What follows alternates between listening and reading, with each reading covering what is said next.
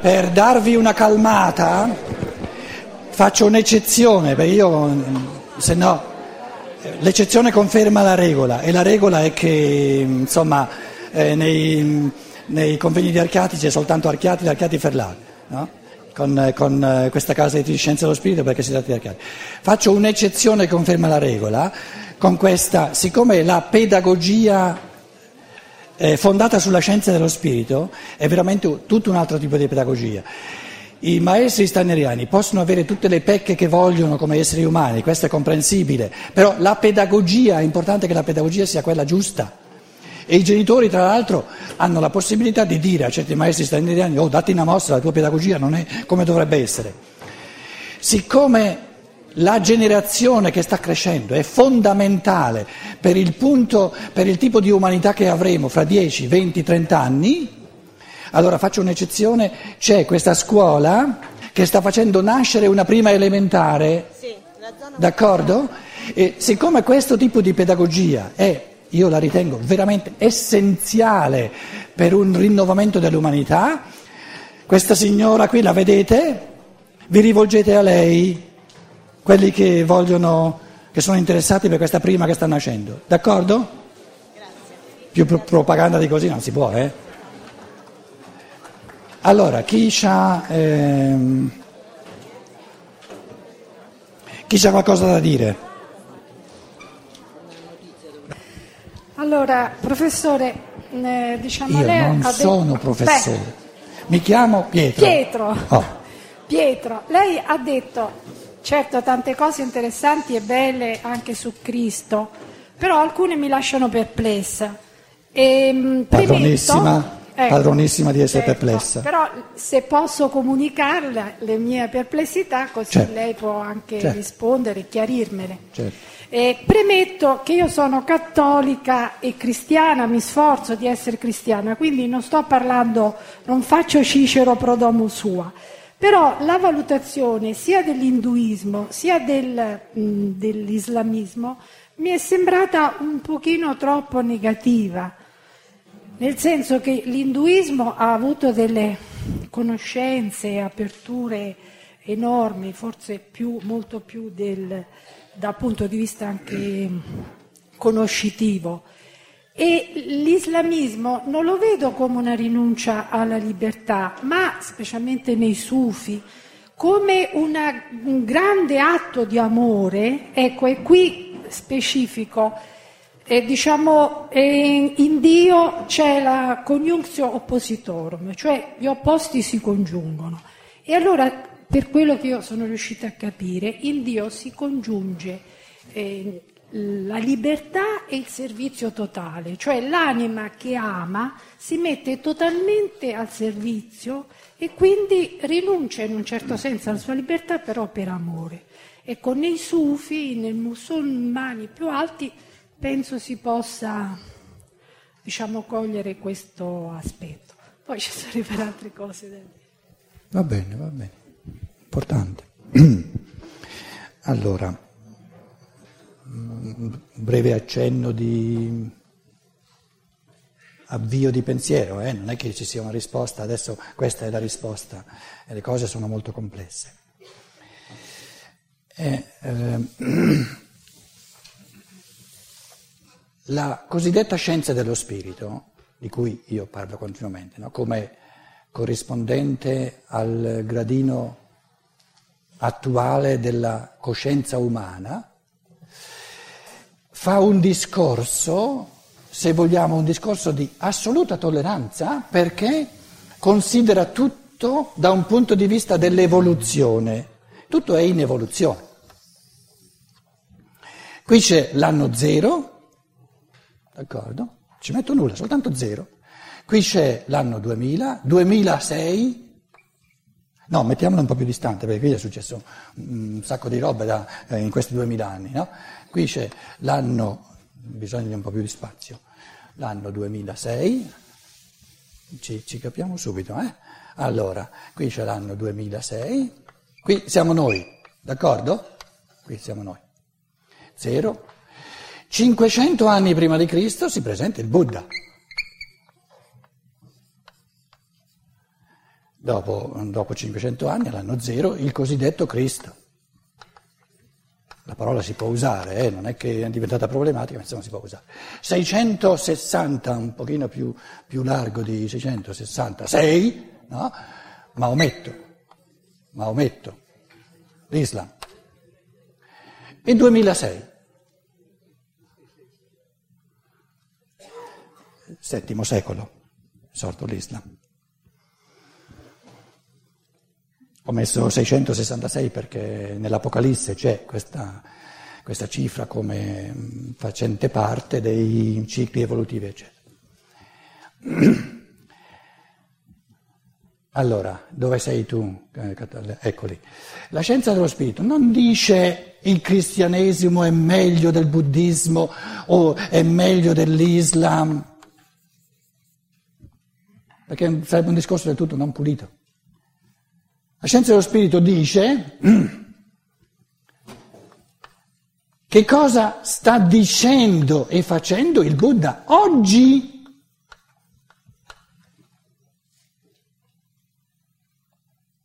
Questo è il vero buddismo, il Buddha oggi. Questo buddismo è un museo. Questa umanità non c'è più. Oppure non c'è evoluzione.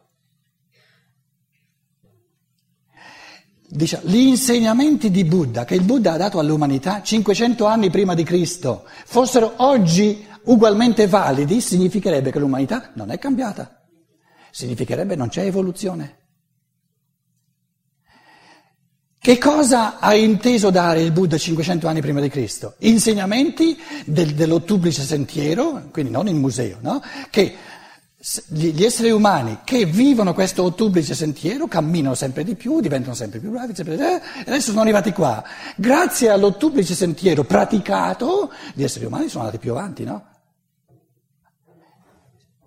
Se il Buddha dicesse le stesse cose oggi, significherebbe che il suo contributo non è servito a nulla.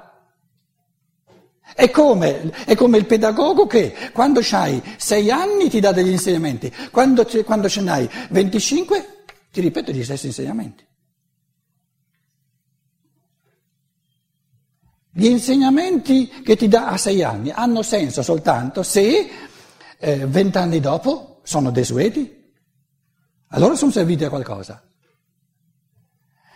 Quindi, diciamo, una, uno studio delle religioni che non ha la capacità, in chiave di scienza dello spirito, di parlare col Buddha vivente come essere spirituale oggi, è, cioè, è tutto un modo di considerare antiquato, che non ha, non ha, una minima idea della realtà dello spirito. Il Buddha o è un essere spirituale o, o è un'invenzione. Se è un essere spirituale, la domanda importante non è Cosa ha detto 2500 anni fa? Quello magari è importante a livello storico, per curiosità, eccetera. La domanda importante per noi che viviamo nel 2006 è cosa ci dice oggi? Oggi che abbiamo 30 anni, 25 anni e non più 6 anni. A questo punto qui stiamo dicendo che il buddismo vale di meno? No, è tutta un'altra, tutta un'altra prospettiva di considerazione che prende sul serio la realtà dello spirito, il Buddha come essere spirituale. Che assurdo che dica, eh, raccomandi agli, agli uomini di oggi la stessa cosa dei 2500 anni fa.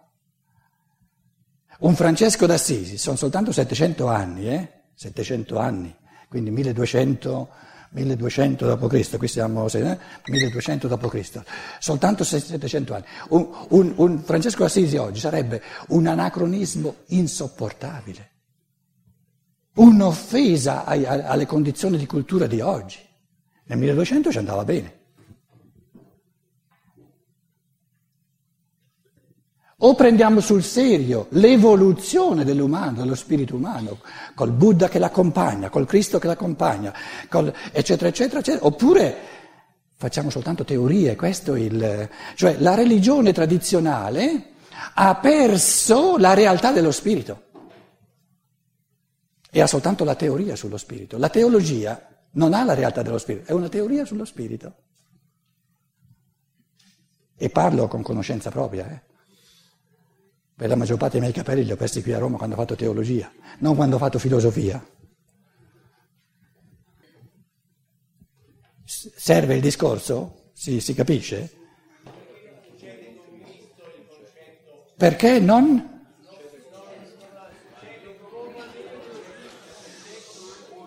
Benissimo, bravo, bravo, bravo. Perché non diventa anacronistico il Cristo? Ma certo, io non ho detto che il Buddha è diventato anacronistico, ho detto è anacronistico ciò che il Buddha ha detto duemila anni fa, eh, 2500 anni fa. Il Cristo non ha detto qualcosa duemila anni fa. Questa è la differenza. La differenza tra il cosiddetto buddismo e il cosiddetto cristianesimo è che il Buddha ha portato una dottrina nell'umanità. Il Cristo non ha portato nessuna dottrina. Il Cristo ha fatto qualcosa nell'umanità. Tra l'altro, insieme con Buddha, l'ha fatto. Il Cristo non ha insegnato nulla. Tutto quello che c'è di insegnamento nei Vangeli c'era già prima. E questo che il Cristo ha fatto insieme col Buddha, no? insieme con, con, con, con, tutti gli esseri spirituali che, che volete voi, questo operare continua. Così come, così come, il Buddha, lo stavo dicendo, il Buddha in quanto opera nell'umanità, continua a operare nell'umanità. Però il Buddha, il concetto di Buddha, di, dei bodhisattva che diventano Buddha, è che il Buddha è un grande maestro. Il Buddha insegna. Il concetto di Cristo è che trasforma. Che trasforma, opera. E ci vogliono tutte e due. Ci vogliono tutte e due. Il Buddha dà contributi per l'evoluzione intellettuale, che ci vuole, e il Cristo dà contributi per l'evoluzione morale, che ci vuole. Nel senso che ha portato una dottrina. Allora, uno degli assiomi fondamentali della scienza dello spirito, ma non come dogma, è come, come pulce nell'orecchio per pensare, è che c'è, diciamo, una 12 bodhisattva fondamentali, i principali, che diventano poi Buddha, così come ci sono 12 segni zodiacali, e ognuno di questi bodhisattva, bodhisattva porta una dottrina, cioè una, diciamo, un, un, livello di evoluzione intellettuale, cose nuove da capire, l'elemento della verità, immettono l'elemento della verità. La dottrina del Buddha, 2000, eh, 2500 anni fa, 500 anni prima di Cristo, il Buddha ha portato la dottrina della, della metà karuna, qua metà karuna in, in laotiano, la compassione e l'amore. Cioè il Buddha ha insegnato, eh, cari esseri umani, le, le forze della compassione e dell'amore diventano assolutamente importanti. Caro Buddha, tu mi porti questa consapevolezza, mi fai capire l'importanza dell'amore. Ma caro Buddha, non basta che io capisca l'importanza dell'amore, dove sono le forze reali dell'amore? Allora c'è l'essere solare, lo spirito del sole, che tutto ciò che i vari bodhisattva portano come dottrina, come insegnamento, insegnamento dell'amore, lui porta le forze reali dell'amore. È l'uno migliore dell'altro? No, sono due compiti diversi, tutti e due necessari. In che modo il Cristo ha immesso le forze reali dell'amore che il Buddha ha postulato che sono necessarie, rendendo l'essere umano capace di amore e di libertà. Capace di libertà significa capace di amore. Quindi il Cristo opera, l'essenza del fenomeno Cristo non è un insegnamento, è che con l'operare del Cristo che è un essere spirituale, le forze di natura non sono più in tutto e per tutto deterministicamente cogenti nell'essere umano. Questo è l'operare del suo amore. Quindi l'essenza del Cristo non è ciò che lui dice, ciò che lui insegna. È del tutto secondario ciò che lui insegna. L'essenza del Cristo è ciò che lui fa, ciò che lui compie. Invece l'essenza del Buddha è ciò che insegna. E se noi leggiamo eh, i testi sacri, i testi sacri lo dicono chiaramente, il Buddha non dice io sono la luce del mondo, io sono la vita, la verità è la vita, il Cristo dice io sono la vita, il, Buddha ha un insegnamento.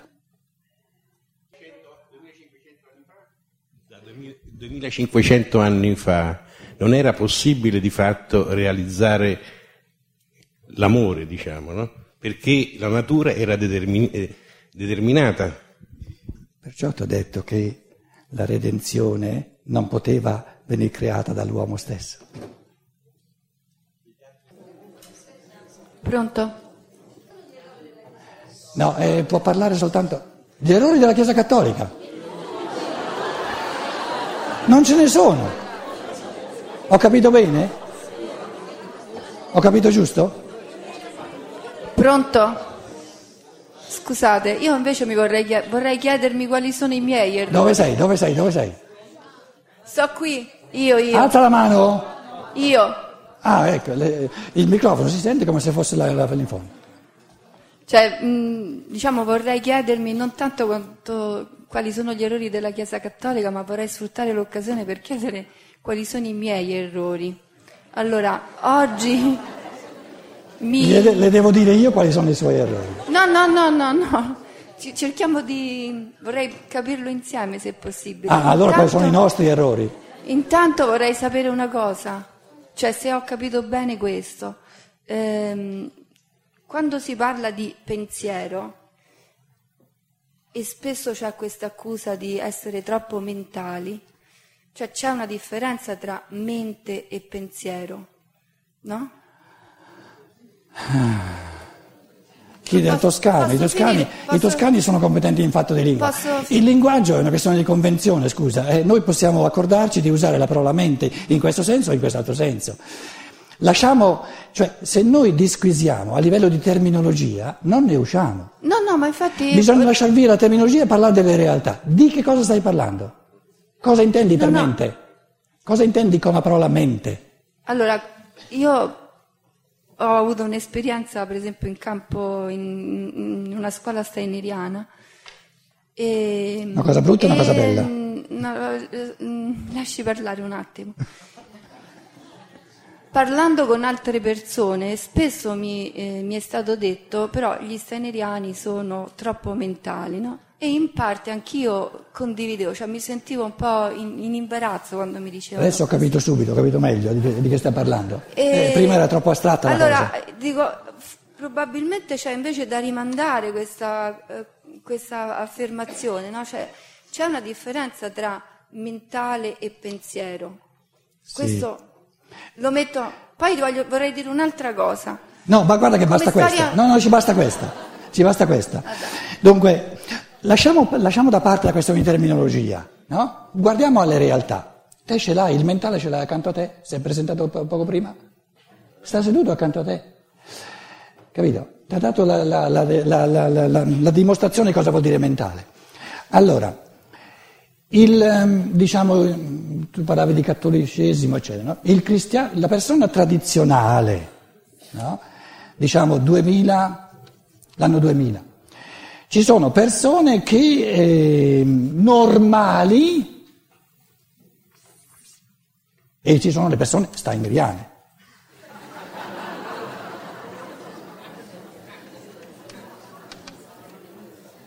che non sono anormali, sono supernormali. Qual è la, la, tua domanda è, qual è la differenza tra una persona normale e una persona straniera? No, no, no, no. Aspetta, aspetta, sì, non è così. Aspetta, adesso la fa parlare a me, eh? La persona normale è quella normale. La persona steineriana è quella che comincia a imbottire la testa. Perché l'essere umano è spirito e tutto ciò che diventa vita nell'elemento umano deve partire per la testa. Adesso tu stavi dicendo, però, eh, c'è proprio bisogno di, che, che, di, di far lasciare passare decenni e decenni prima che dalla testa scenda al cuore. Mentale significa testa senza cuore, questo significa Esatto. mentale. Ah, eh, vedi allora che ha a che fare con la tua domanda. Allora, queste persone super normali sono, sono gente che imbottiscono la testa di qualcosa di più che non le persone normali. Perché se tu cominci a leggere questi testi di Stein, insomma, ne, ne tira fuori di cose. Quanto ci mette questa persona a far passare dalla testa al cuore, alla vita? Testa, testa, cuore e vita. Quanto ci mette a far passare che diventi vita?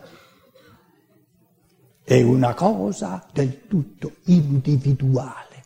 Uno ci mette un paio d'anni, un altro ci mette un paio di incarnazioni. Mi hanno detto, eh, io riferisco quello che mi hanno detto.